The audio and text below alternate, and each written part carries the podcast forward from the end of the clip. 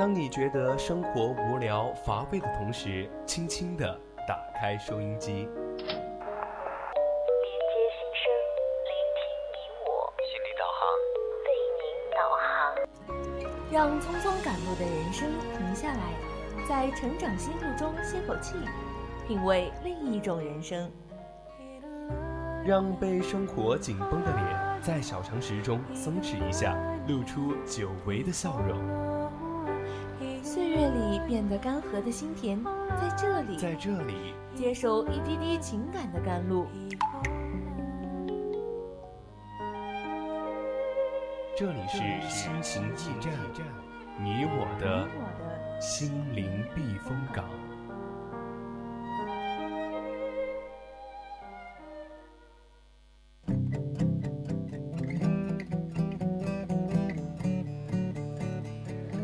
迎回来，这里依然是我们的心情驿站，我是主播依林。Hello Hello，我是主播玉玲儿，现在又跟大家见面了。嗯，那在上半段呢，我们玉林主播给大家分享了那篇文章。嗯，你必须精力饱满，才经得住世事刁难。那么在下半段呢，我们就要跟大家一起来聊一聊，就是最近网上的一个话题：父亲捅死猥琐女儿的外卖小哥，有一个人他愿意为你付出所有。其实聊到这个话题的时候，真的就想到这个世界上能够为你付出所有的人，大概就只有你的父亲了吧。那么在我们今天节目开始之前，要先来说一下我们的互动方式。你可以短信编辑大写字母 VOC 发送到零八三幺三五三零九六幺。当然，你也可以加入我们的 QQ 听友四群二七五幺三幺二九八，在群里和我们的主播还有我们的听友们互动。没错，当然也可以关注我们的微博 @VOC 广播电台，关注关注我们的微信公众号，编辑小写的字母一并 VOC 幺零零。那么下面就正式进入我们下半段的主题吧。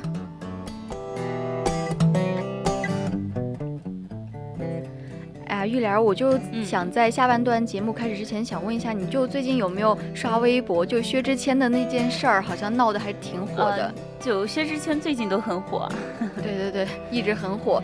就最近他可能就是因为和李雨桐的那件事儿闹得沸沸扬扬。其实我针对这件事儿呢，只是一直是那种只敢做一个吃瓜群众，对吗？不敢去评论，因为作为一个。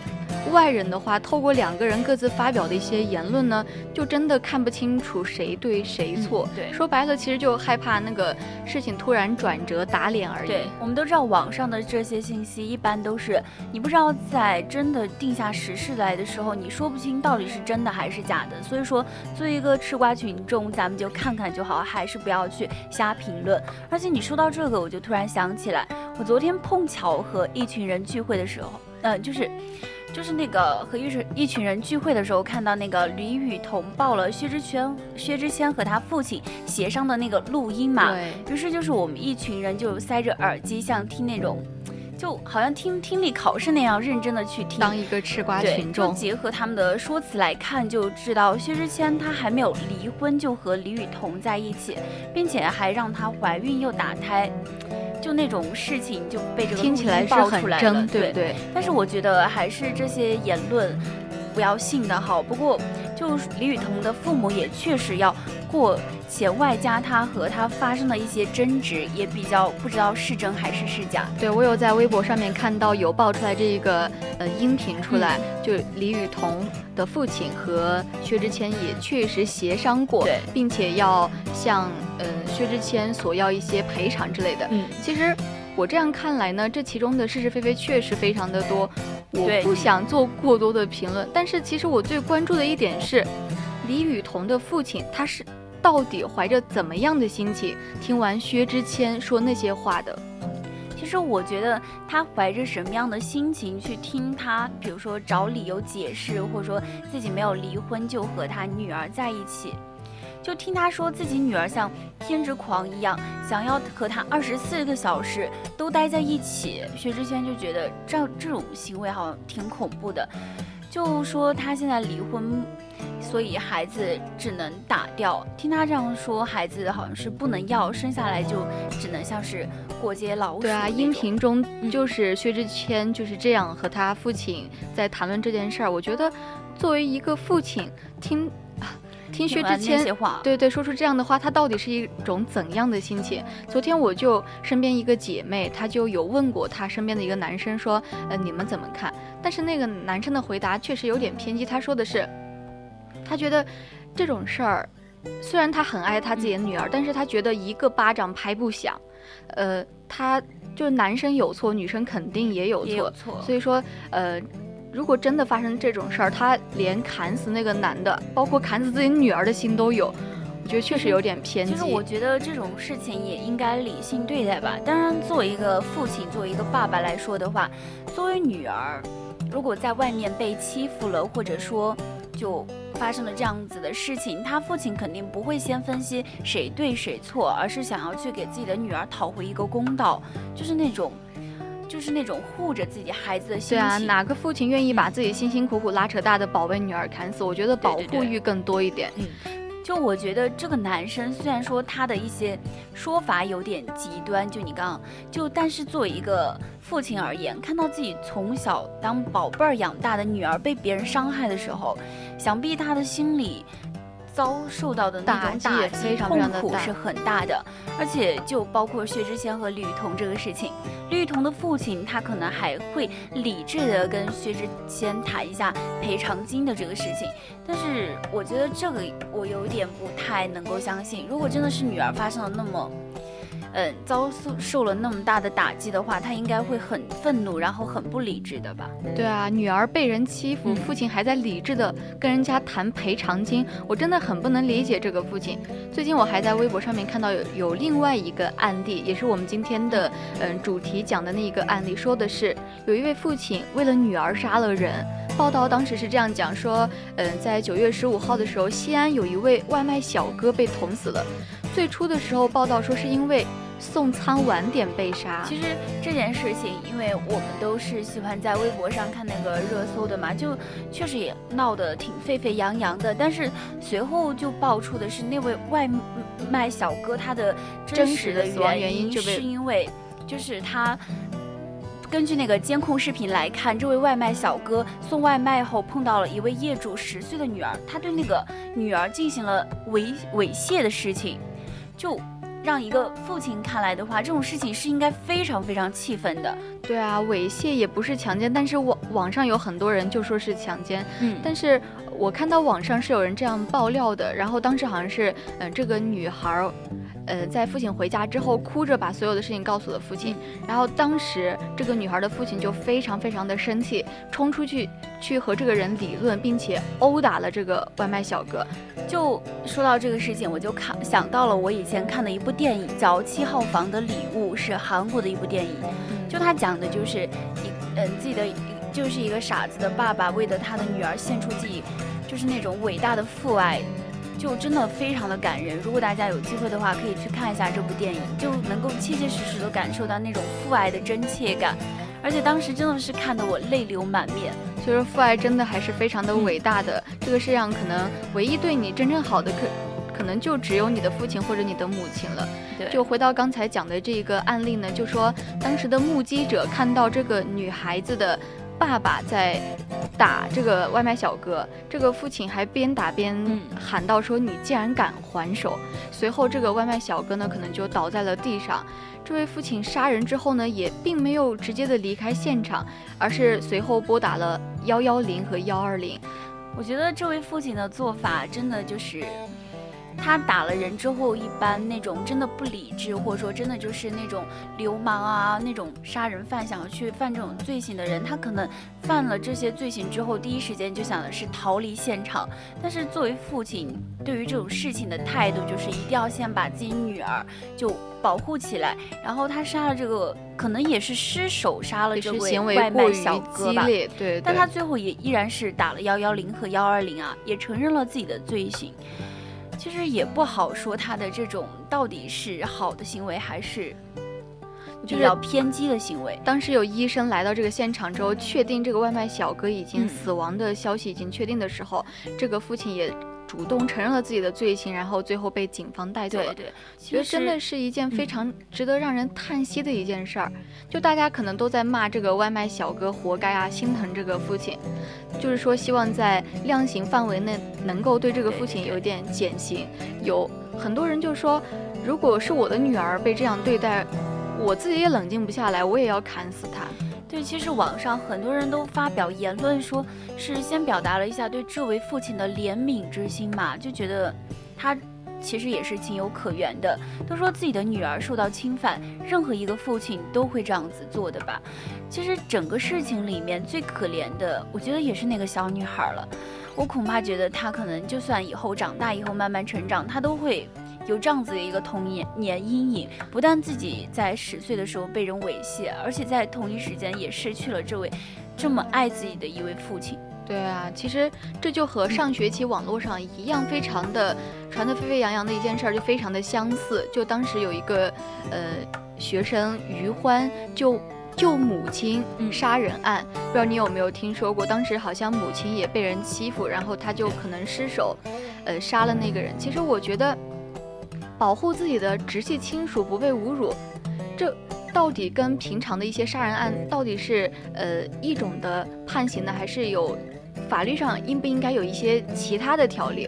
我觉得，因为我是非常能够理解的，法律总不会要求最亲的人被人侮辱之后，你还要拿呃呃拿证据拿呃视频来当场来证证明。其实这个也不好说吧，因为。嗯，这种事情发生的也不是很少，毕竟以前也有案例。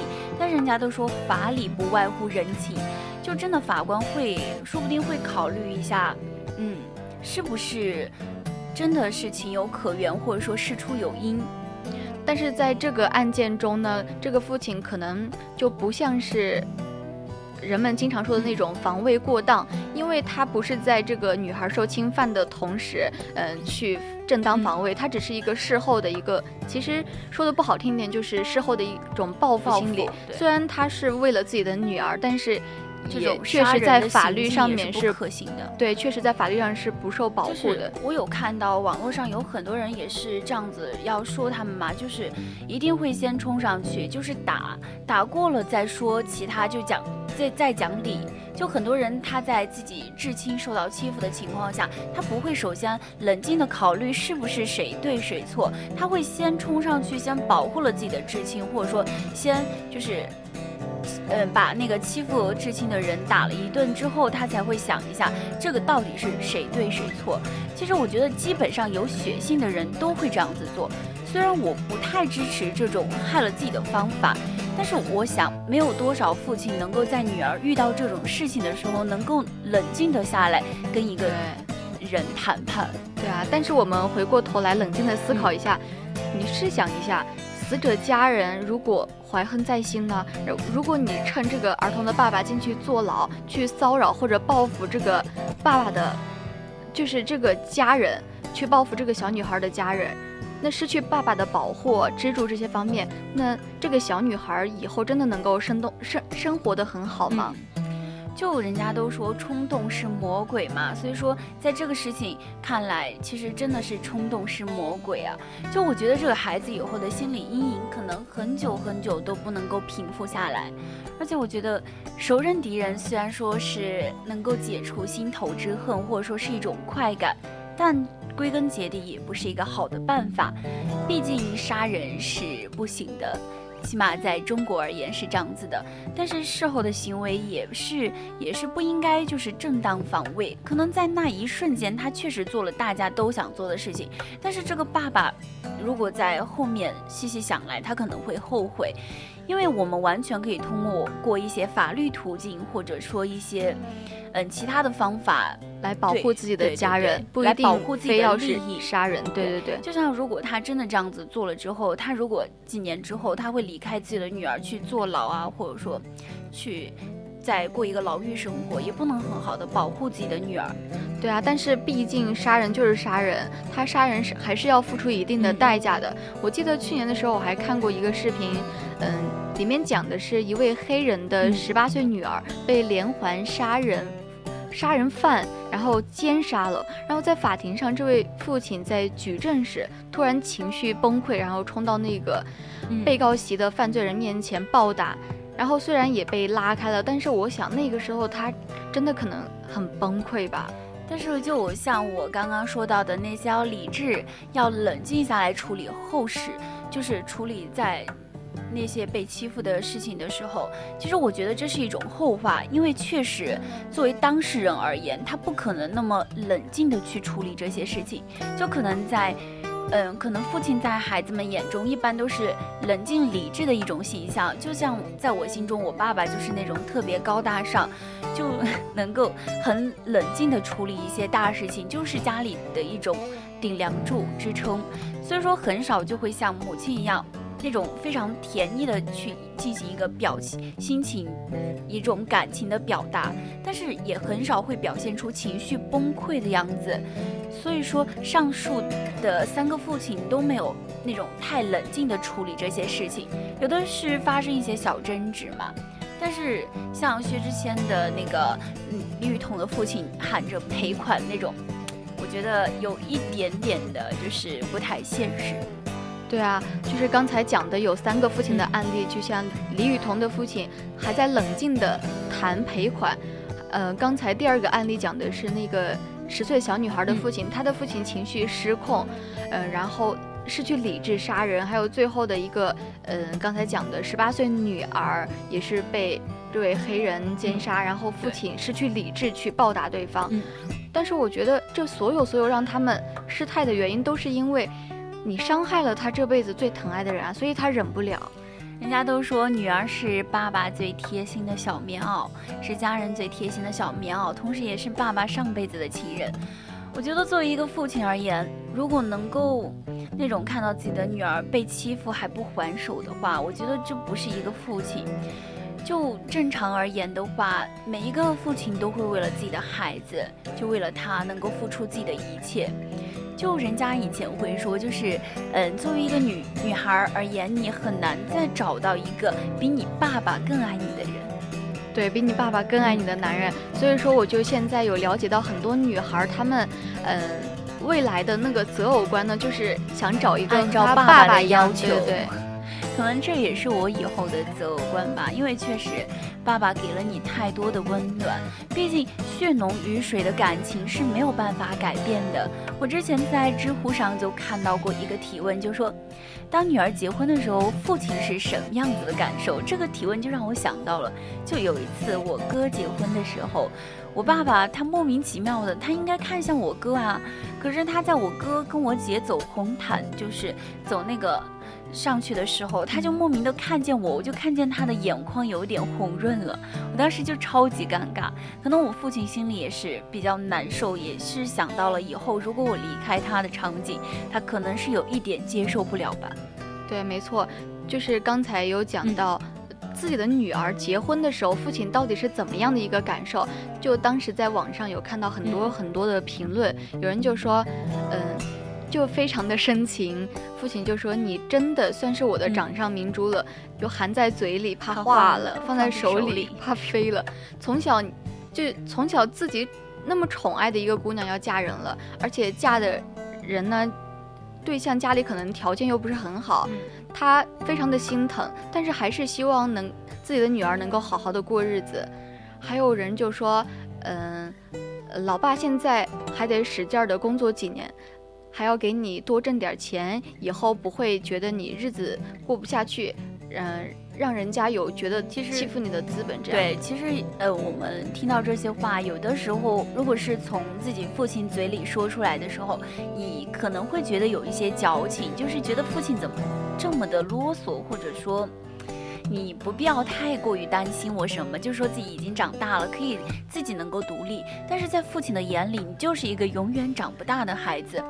而且我觉得，就是这些，他心痛你啊，觉得你有没有感受到依林？如果在你家里，你对你的爸爸说，以后你要嫁到外省去，或者说嫁到很远很远的地方去，他肯定会首先的拒绝，就说不允许。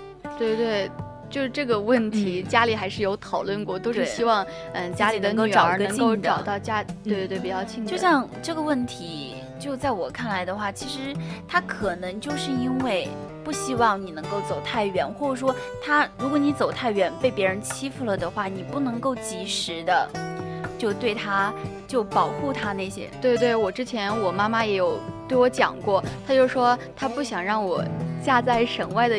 另外一个原因呢，她就是觉得哇，现在在网上看到好多好多那种家暴的例子，她就怕哦，你一个人嫁到省外，最后。还被家暴，然后就觉得，呃，一个人在外地，女儿一个人嫁到外地，真的好可怜。虽然想的确实有点，呃，有点不太现实，我觉得自己觉得不太现实，但是父母的考虑确实是为自己的。他们其实会想很多，就是他们人家有。新的人会一步想三步，但是作为父母而言的话，他可能是一走一步想十步的那种。他是真的很害怕自己的孩子在外面受欺负，或者说被别人欺负，或者说受到一点点的伤害，他们都是不允许的。对，没错。就我之前。我自己的家里面，就我那个二爷爷，他是有两个女儿，但是很巧的是，他这两个女儿都是同一天结婚。以前看到我这个呃爷爷呢，他的那种给人的形象就是非常的严肃，非常的霸道。嗯，你说不就不，嗯，他说什么就是什么，就是那种嗯大男子主义，然后也是那种一家之主的那种形象。但是他两个女儿同时结婚那天，在自己的家里也是举行了一些仪式，他。没有忍住当场泪崩，我我真的能够理解他那种是怎样的心情。两个女儿同时远嫁其他地方，做父亲的真的还是非常心酸的。从小。从小自己辛辛苦苦拉扯大的两个女儿说走就走。其实，呃，如果你在以后，就很多孩子他会在以后结婚的时候，说不定会看到父亲就是最真的是一个严肃的形象，或者说从来不轻易掉眼泪的一个人，会在你结婚的当天偷偷的躲在一个角落里抹眼泪，也是也是不是不可能的事情。不过我觉得现在就网络上有很多很多就这样评论说父亲。呃，就是女儿结婚了，父亲是怎样的感受？刚才我们也有讲到一个老爸，他说的确实很实在。他说他想多挣点钱，嗯，不会觉得自己家穷，然后让别人家看不起自己的女儿。我觉得这个父亲讲的确实是，嗯，是非常的实在。但是我觉得也是他发自内心的。我还看到过一个父亲，他说。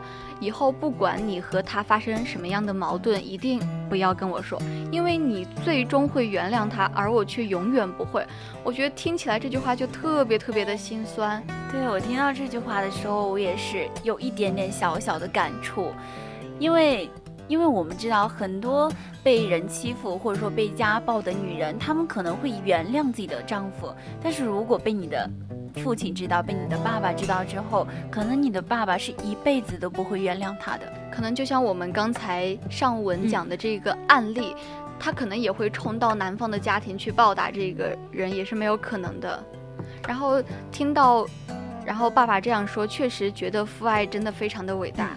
那么今天我们也是到了北京时间二十一点五十四分了。就我们今天讲了一个这么多伟大的父爱，其实很多时候发生意外的时候，不要会觉得你的父亲不理智，他真的会是为了保护你会付出他的所有，倾尽他的所有，这就是一个父爱真正的体现。